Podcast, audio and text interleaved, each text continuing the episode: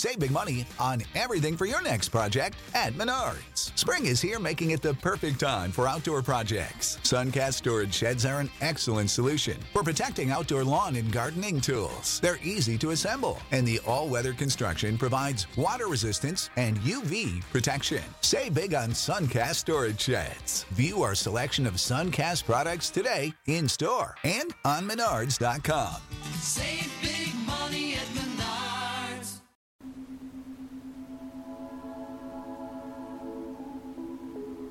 Hey sis, welcome back to Girl Goodnight.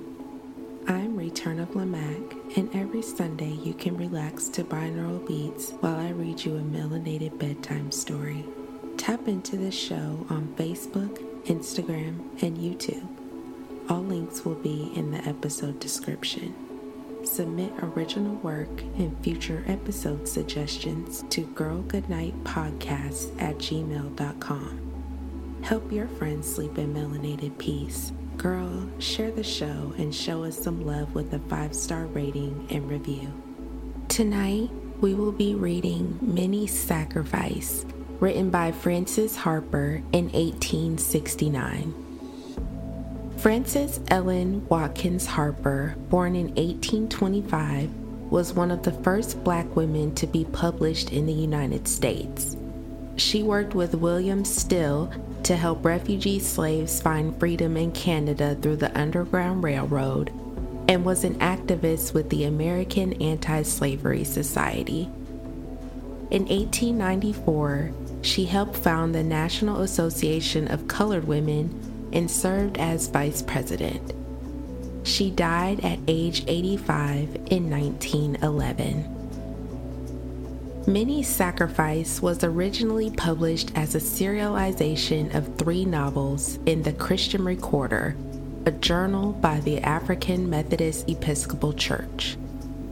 Minnie's Sacrifice is the story of a woman living in the North whose identity and heritage is kept from her until she unexpectedly meets her birth mother, an escaped slave. She marries a man whose racial identity and heritage were also kept from him, and they move to the South to participate in uplifting and empowering members of their race. Now, close your eyes, take a deep breath, and sleep in melanated peace. LaGrange's plan. The whole fact is this, Joe. I'm in an awkward fix. I've got myself into a scrape, and I want you to help me out of it. You were good at such things when we were at college, and I want you to try your hand again. Well, what's the difficulty now? Well, it's a rather serious one. I've got a child on my hands, and I don't know what to do with it. Whose child is it? Now, that's just where the difficulty lies. It's the child of one of my girls, but it looks so much like me that my wife don't want it on the place. I'm too hard up for now to take the child and her mother north and take care of them there. And to tell you the truth, I'm too humane to have the child sold here as a slave. Now, in a word, do you think that among your abolitionist friends in the North, you could find anyone who will raise the child and bring it up like a white child? I don't know about that, Saint Pierre. There are a number of our people in the North who do two things. They hate slavery and hate Negroes. They feel like the woman who, in writing to her husband, said they say or don't say that absence conquers love. For the longer you stay away, the better I love you. But then I know some who, I believe, are really sincere and who would do anything to help the colored people. I think I know two or three families who would be willing to take the child and do a good part by her. If you say so, I'll write to a friend whom I have now in mind, and if they will consent, I'll take the child with me when I go north, provided I can do it without having it discovered that she's colored, for it would put me in an awkward fix to have it known that I took a colored child away with me. Oh, never fear, says Saint Pierre, slapping his friend on the shoulder. The child is whiter than you are, and you know you can pass for white. True to his promise, Josiah Collins wrote to a Quaker friend whom he knew in Pennsylvania and told him the particulars of the child's history and the wishes of her father and the compensation he would give. In a few days, he received a favorable response in which the friend told him he was glad to have the privilege of rescuing one of the fated race from a doom more cruel than the grave, that the compensation was no object, that they had lost their only child, and hoped that she would, in measure, fill the void in their hearts. Highly gratified with the kind letter of the friend, LaGrange gave the child into the charge of Josiah Collins, and putting a check for five hundred dollars in his hand, parted with them at the station. He went back into the country and told his wife that he had found a trader who thought the child was so beautiful and that he had bought her to raise as a fancy girl and had given him five hundred dollars for her.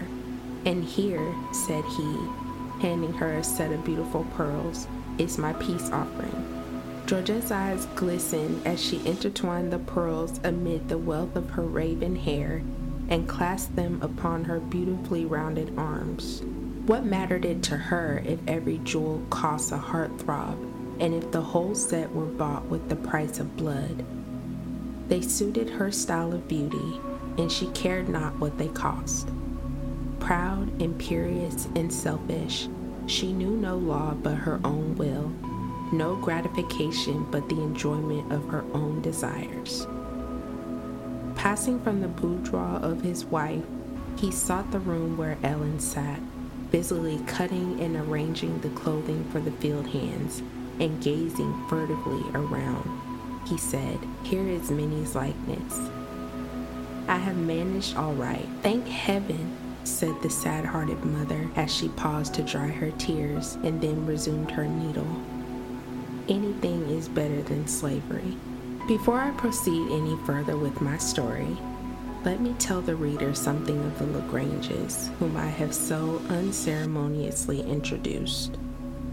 LaGrange, like LaCroix, was of French and Spanish descent, and his father had also been a Haitian refugee. But there, the similitude ends. Unlike LaCroix, he had grown up a gay and reckless young man, fond of sports and living an aimless life. His father had on his plantation a beautiful quadroon girl named Ellen, whom he had bought in Richmond because she begged him to buy her when he had bought her mother, who had been recommended to him as a first-rate cook. They had been servants in what was called one of the first families of Virginia, and had been treated by their mistress with more kindness and consideration than generally fell to the lot of persons in their condition. As long as she lived, they had been well fed and well clothed, and except the deprivation of their freedom, had known but few of the hardships so incident to slave life, but a reverse had fallen upon them. Their mistress had intended to set them free, but, dying suddenly, she had failed to carry out her intention. Her property fell into the hands of distant heirs, who sold it all and divided it among themselves. Ellen and her mother were put up at auction when a kindly-looking old Frenchman bought the mother. Ellen stood trembling by, but when she saw her mother's new master, she started forth and, kneeling at his feet, begged him to buy her. The mother joined in and said, "Do, massa, and I'll serve you faithful day and night. There's a heap of work in these old bones yet." Mister LaGrange told her to be quiet and he would buy her. And, true to his word, although the bidding ran high and the competition was fierce, he bought her, and the next day had started with them for his plantation on Red River. His son Louise had just graduated and was spending the winter at home, in just that mood of which it is said that Satan finds himself mischief for idle hands to do. Millie, who knew the wiles of the world better than Ellen, tried to keep her as much as possible out of his way, but her caution was all in vain. she saw her child engulfed as thousands of her race had been. Missus LaGrange, when she became apprised of the condition of things, grew very angry. But instead of venting her indignation upon the head of her offending son, she poured out the vials of her wrath upon the defenseless girl. She made up her mind to sell her off the place and pick the opportunity while her son was absent to send her to a trader's pen in the city. When Louise came home, he found Millie looking very sullen and distressed, and her eyes red with weeping. "What's the matter?" said Louise. "Matter enough," said Millie. "Missus done gone and sold Ellen." "Sold Ellen? Why? How did that happen?" "Why, she found out all about her and said she should not stay on the place another day, and so she sent her down to New Orleans to the Negro traders, and my heart's most broke," said Millie, sat down, wiping tears with her aprons. "Never mind, Millie," said Louise. "I'll go down to New Orleans and bring her back. Mother shan't do as she pleases with me as if I were a boy, and must always be tied to her apron string. I've got some money of my own, and I mean to find Ellen if I have to look all over the country." He entered the dining room and saw his mother seated at the tea table, looking as bland and pleasant as a spring morning, and asked, "Where's Ellen?" The smile died from her lips, and she answered curtly, "She's out of your reach. I've sold her." "But where have you sold her?" "Out of your reach, and that's all I'm going to tell you." Louise, without saying another word, went out to the coachman and asked what time the cars left to the station. Ten minutes to nine. "Can you take me there in time to reach the train? I want to go to the city tonight." "Dunno, massa.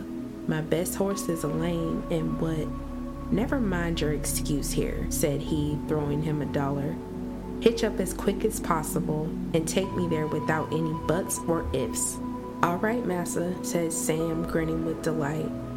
"I'll have you over there in short order." The carriage harnessed, Samuel found no difficulty with his horses and reached the depot an almost half hour before the time.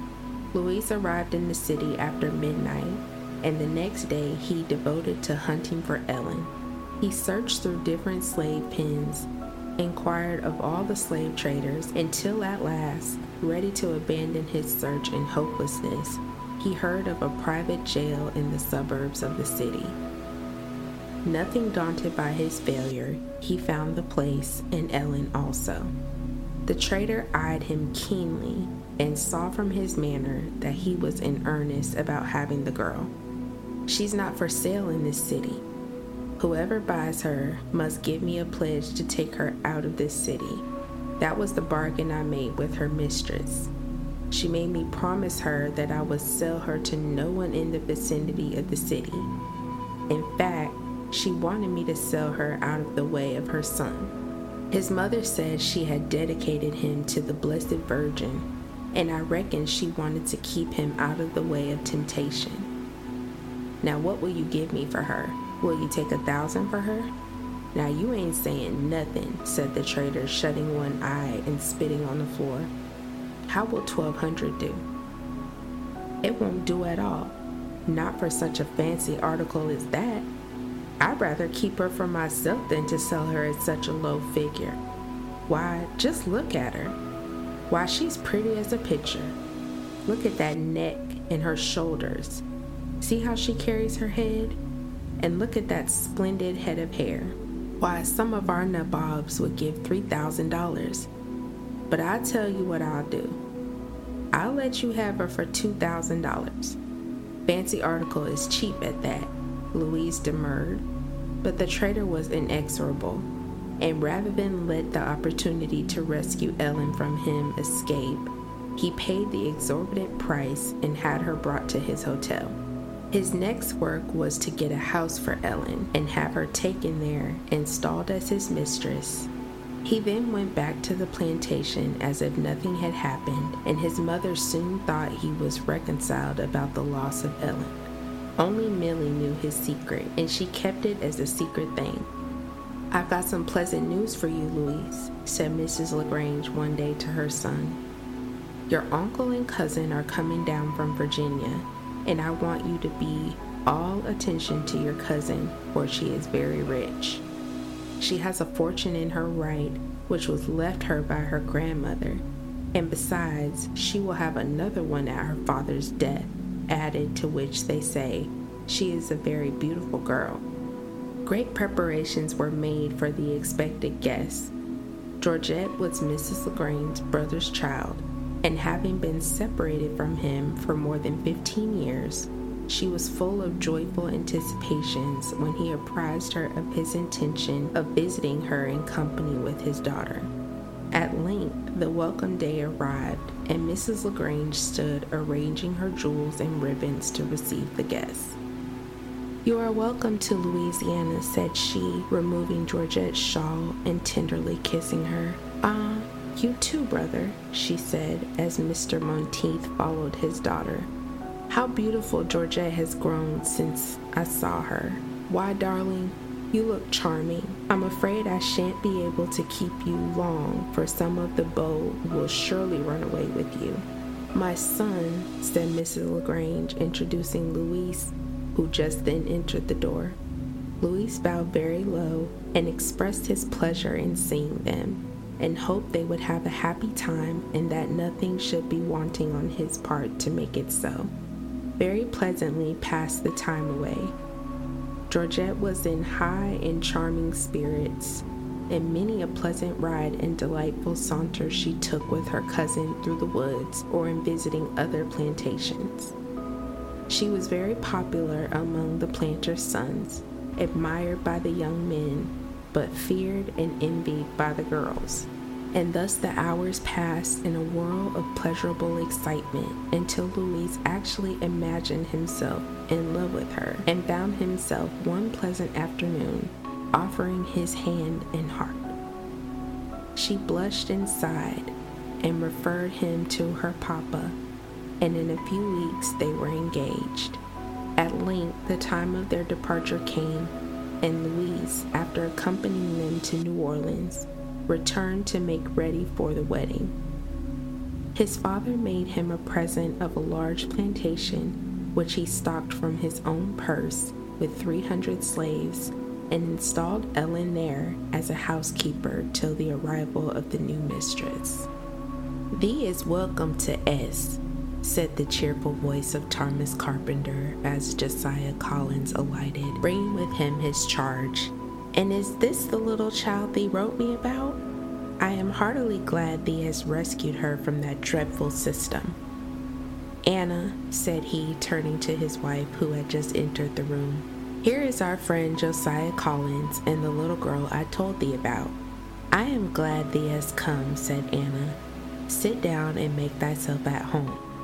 And this is the little girl thee wrote Thomas about. She is a beautiful child," continued Anna, gazing admirably at the child. "I hope she will be contented. Does she fret about her mother?" "Not much. She would sometimes ask, 'Where is Mama?' But the ladies in the cars were very kind to her, and she was quite at home with them. I told them I was taking her north, and that I thought the north would better agree with her, and that it was not convenient for her mother to come on just now. I was really amused with the attention she received from the Southern ladies, knowing how they would have shrunk from such offices if they had known that one drop of the outcast blood ran in her veins." "Why, Josiah," said Anna, "I have always heard that there was more prejudice against the colored people in the North than in the South. There is a difference in the manifestations of this feeling, but I do not think there is as much prejudice here as there. Here we have a prejudice which is formed from traditional ideas. We see in many parts of the North a very few of the colored people, and our impressions of them have received their coloring more or less from what the slaveholders have said of them. We have been taught that they are idle, unprovided, and unfitted for freedom, and incapable of progression, and when we see them in the cities, we see them overshadowed by wealth, enterprise, and activity so that our unfavorable impressions are too often confirmed. Still, if one of that class rises above this low mental condition, we know that there are many who are willing to give such a one a healthy recognition. I know that there are those that have great obstacles to overcome, but I think that while Southerners may have more personal likings for certain favorite servants, they have stronger prejudices than even we have, or if they have no more than we have, they have more self-restraint and show it more virulently. But I think they do not seem to have any horror of personal contact. Of course not. Constant familiarity with the race has worn away all sense of physical repulsion that there is a prejudice which ought to be an American feeling. It is a prejudice against their rising in the scale of humanity, a prejudice which virtually says you are down and I mean to keep you down. As a servant, I tolerate you. You are useful as you are valuable, but rise one step up in the scale of being and I'm ready to put you down. I see this in the treatment that the free colored people receive in parts of the South. They seem to me to be the outcasts of an outcast race. They are denied the right to walk in certain public places accessible to every class unless they go as nurses, and are forbidden to assemble in the evening meetings and forced to be in the house unless they have passes by an early hour in the night, and in fact they are hampered or hemmed in on every side, subject to insults from any rude, coarse, or brutal white, and in case of outrages, denied their testimony. Prejudiced as we are in Pennsylvania, we did not go that far. But, Josiah, we have much to blush for in Pennsylvania. Colored people are denied the privilege of riding in our streetcars.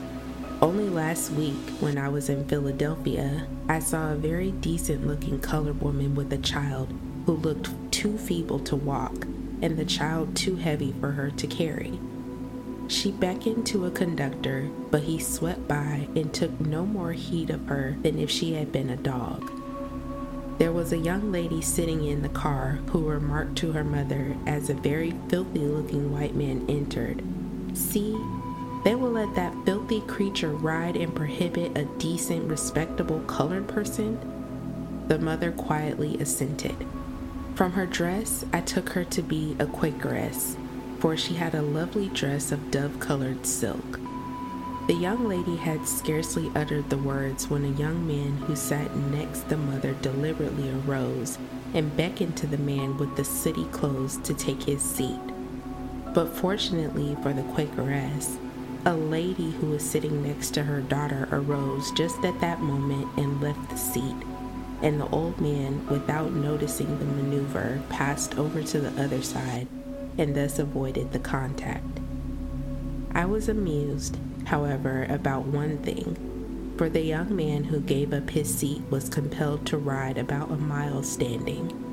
"Served him right," said Thomas Carpenter. It was a very contemptible action to attempt to punish the hardihood of the young lady by attempting to soil her mother's dress, and yet little souls who feel a morbid satisfaction in trampling on the weak always sink themselves in the scale of manhood. While this conversation was going on, the tea bell rang, and Josiah and his little charge sat down to a well-supplied table for their friends, though plain and economical, are no enemies to good living. Anna had brought the high chair in which their own darling had sat a few months before, when she had made gladness and sunshine around her parents' path. There was a tender light in the eye of the Quakeress as she dusted the chair and sat Minnie at the table. "Do you think," said Thomas, addressing Josiah, "that we will ever outgrow this wicked, miserable prejudice?" "Oh yes, but it must be the work of time. Both races have their work to do. The colored man must outgrow his old condition of things and thus create around him a new class of associations. This generation has known him as being a landless, poor, and ignorant. One of the most important things for him to do is to acquire land. He will never gain his full measure of strength until, like Antis, he touches the earth. and I think here is the great fall or misfortune of the race. They seem to me to readily accept their situation and not to let their industrial aspirations raise high enough. I wish they had more of the earth hunger that characterizes the German, or the concentration of purpose which we see in the Jews. I think, said Thomas, that the Jews and the Negroes have one thing in common, and that is their power of endurance. They, like the Negro, have lived upon an idea, and that is the hope of a deliverer yet to come. But I think this characteristic more strongly developed in the Jews than in the Negroes. Doubtless it is, but their origin and history have been different. The Jews have a common ancestry and grand traditions that have left alive their pride of race. We have Abraham to our father, they said, when their necks were bowed beneath the Roman yoke. But I do not think the Negro can trace with certainty his origin back to any of the older civilizations. And here for more than two hundred years, his history has been a record of blood and tears, of ignorance, degradation, and slavery. And when nominally free, prejudice has assigned him the lowest positions and the humblest situations. I have not much hope of their progress while they are enslaved in the South. Well, Josiah, I have faith enough in the ultimate triumph of our principles to believe that slavery will bite the dust before long. I don't know, friend Carpenter, for the system is very strongly rooted and grounded in the institutions of the land, and has trenched itself in the strongholds of church and state, fashion, custom, and social life.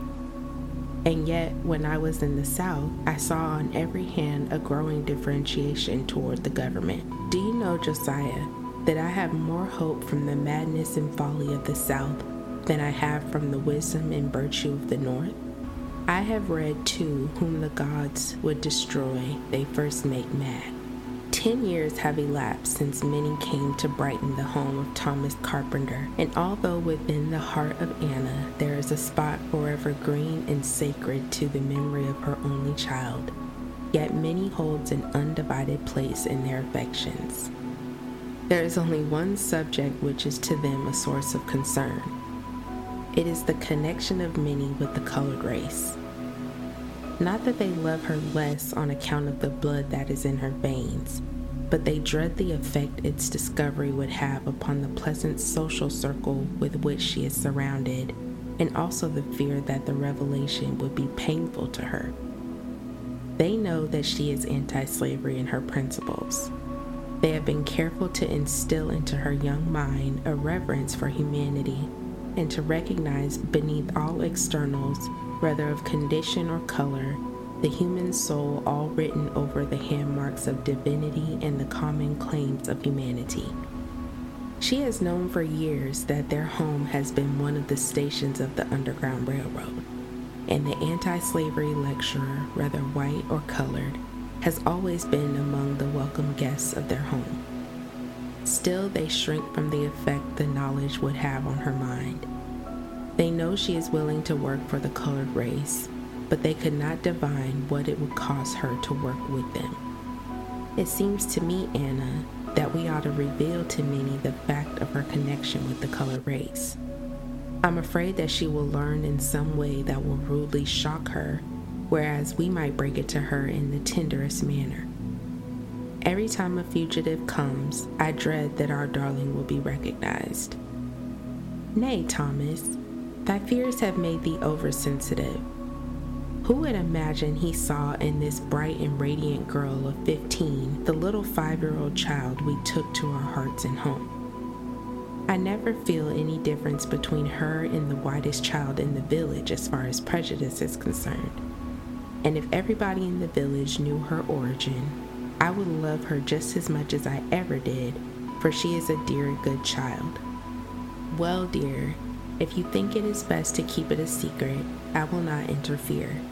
But we must not forget that Minnie will soon be a young lady, that she is very beautiful, and even now she begins to attract admiration. I do not think it would be right for us to let her marry a white man without letting her know the prejudices of society and giving her a chance to explain to him the condition of things. "Yes," said Anna, "that is true. I have heard that the traces of that blood will sometimes reappear even in grandchildren when it has not been detected in the first. And to guard against difficulty which might arise from such a course, I think it is better to apprise her of the facts in this case. It is time enough for that. I want her to finish her education before she thinks of marrying, and I'm getting her ready to go to Philadelphia, where she will find an excellent school, as I have heard it very highly spoken of. She is young and happy. Trouble will come time enough. Let me not hasten its advent. But if time has only strewed the path of many with flowers and ripened the promised beauty of her childhood, it has borne a heavy hand upon the destiny of the LaCroix family.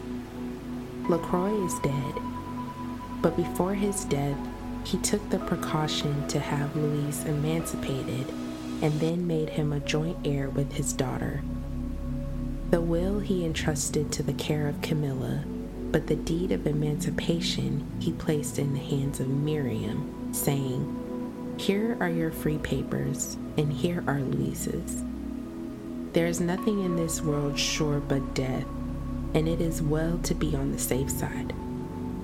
Someone might be curious enough to search out his history, and if there should be no legal claim to his freedom, he might be robbed of both his liberty and his inheritance. So keep these papers, and if ever the hour comes when you or he should need them, you must show me." Miriam did as she was bidden, but her heart was lighter when she knew that freedom had come so near her and Louise. LaCroix, before his death, had sold the greater part of his slaves and invested the money in northern bonds and good northern securities. Camilla had married a gentleman from the north and is living very happily upon the old plantation. She does not keep an overseer and tries to do all in her power to ameliorate the condition of her slaves. Still, she is not satisfied with the system and is trying to prepare her slaves for freedom by inducing them to form, as much as possible, habits of self-reliance and self-restraint, which they will need in the freedom which she has determined they shall enjoy as soon as she can arrange her affairs to that effect. But she also has to proceed with a great deal of caution. The South is in a state of agitation and foment. The air is laden with rumors of a rising conflict between the North and the South, and any want of allegiance to Southern opinion is punished either as a crime if the offender is a man, or with social ostracism and insult if a woman.